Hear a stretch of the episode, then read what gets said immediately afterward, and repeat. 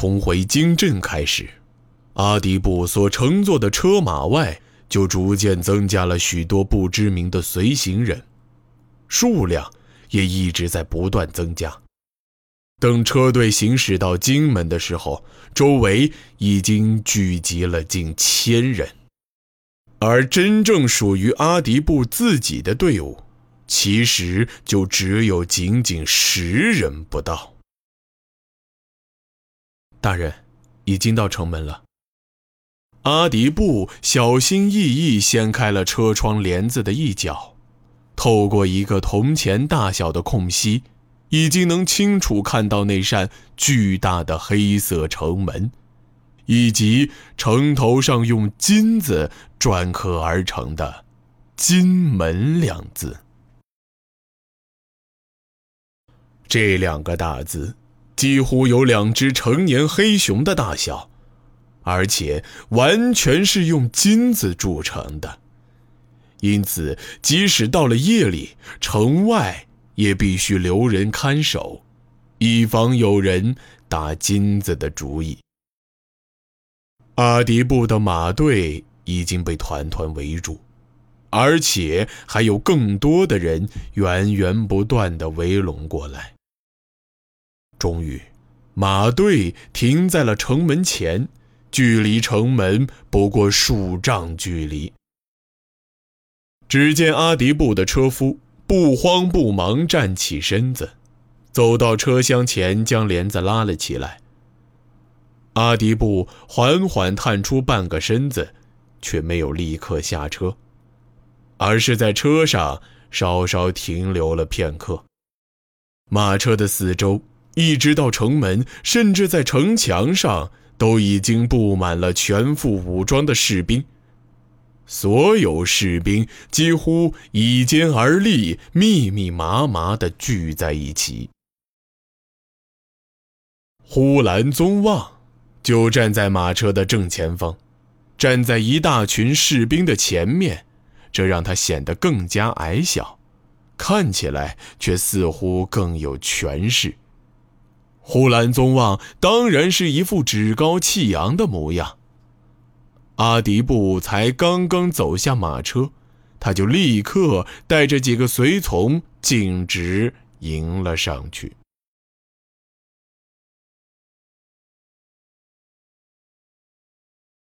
相比咄咄逼人的呼兰宗旺，阿迪布则显得从容不迫，与眼下这番情景实在是有一些格格不入。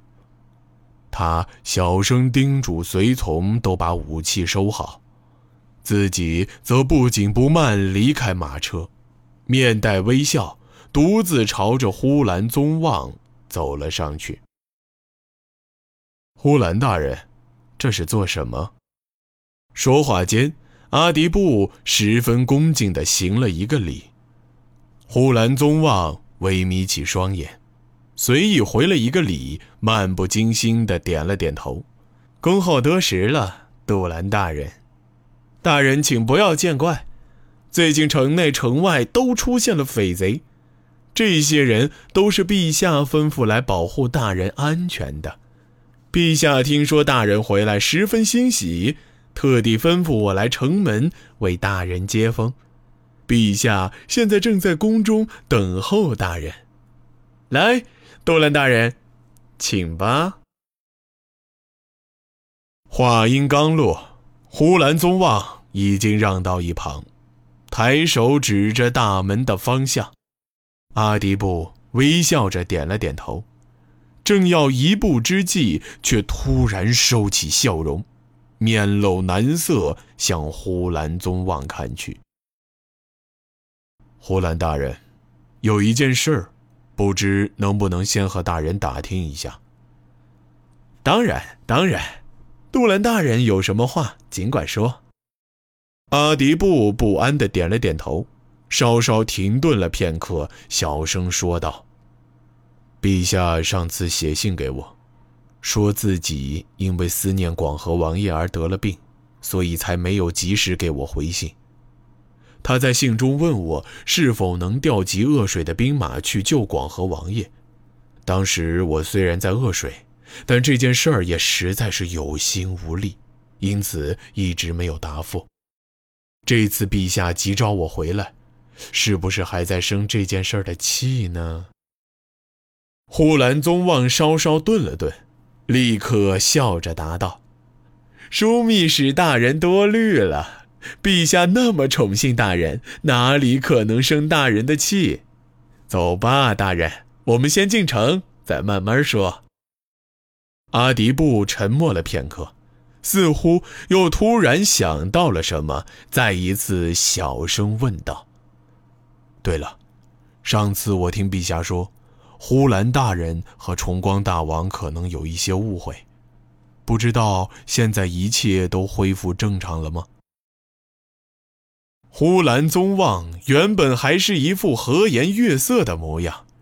听到这句话之后，却突然脸色大变。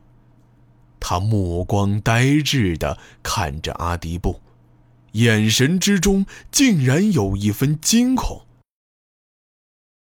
我和重光大王哪里有什么隔阂？大人一定是听错了。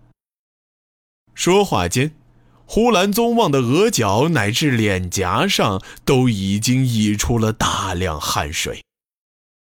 我就知道呼兰大人八面玲珑，哪里可能和重光大王搞不好关系？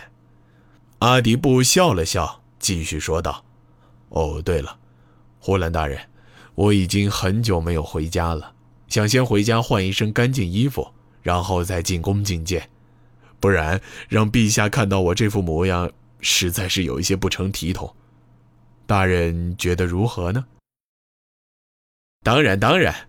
枢密使大人，请自行安排时间，我先替大人进宫禀报，等殿下召见再来通知大人。呼兰宗望话音未落，就见到有一匹快马正风驰电掣从不远处狂奔过来。等马匹停到两人跟前，一个士兵立刻从马背上跳了下来，匆忙来到呼兰宗望身旁。像是有什么急事要报。只是士兵一见到阿迪布，就立刻低下头，只是恭恭敬敬的候着，没有说任何话。阿迪布立刻笑着答道：“既然大人有公务在身，那阿迪布就先告辞了。阿迪布在府里等大人的消息。”呼兰宗望脸色尴尬的点了点头。对挡在门前的士兵使了一个眼色，堵得水泄不通的人群才终于让出一条通道。一直等阿迪布的人马走远，士兵才慌慌张张地开口说道：“呼兰大人有大事禀报。”呼兰宗望的表情依然有些呆滞，意识也还有一些云游。突然听到士兵的声音，也是吓了一跳，因此便立刻劈头盖脸的骂道：“什么事情？有什么好慌张的？”呼兰大人，刚刚从巡议发来的消息说，巡议有异常兵员行动，总人数可能超过七万。什么？呼兰宗望瞪起双眼，眼珠几乎要从眼眶中掉落出来。不过此刻，他倒是彻底清醒过来了。玄义是茶区最重要的一座城市，也比恶水更接近金门，当然具有更大的威胁。但是呼兰宗望一直以为荀彧能聚集起来的兵马绝对不会超过三万，他当然也是这样向耶律重光保证的。但现在这七万兵马又是从哪里变出来的？混账！呼兰宗望厉声吼道：“不好好查清楚，胡乱报什么？”大人，士兵再一次压低了声音：“这消息是从耶律赤大人那里传回来的。”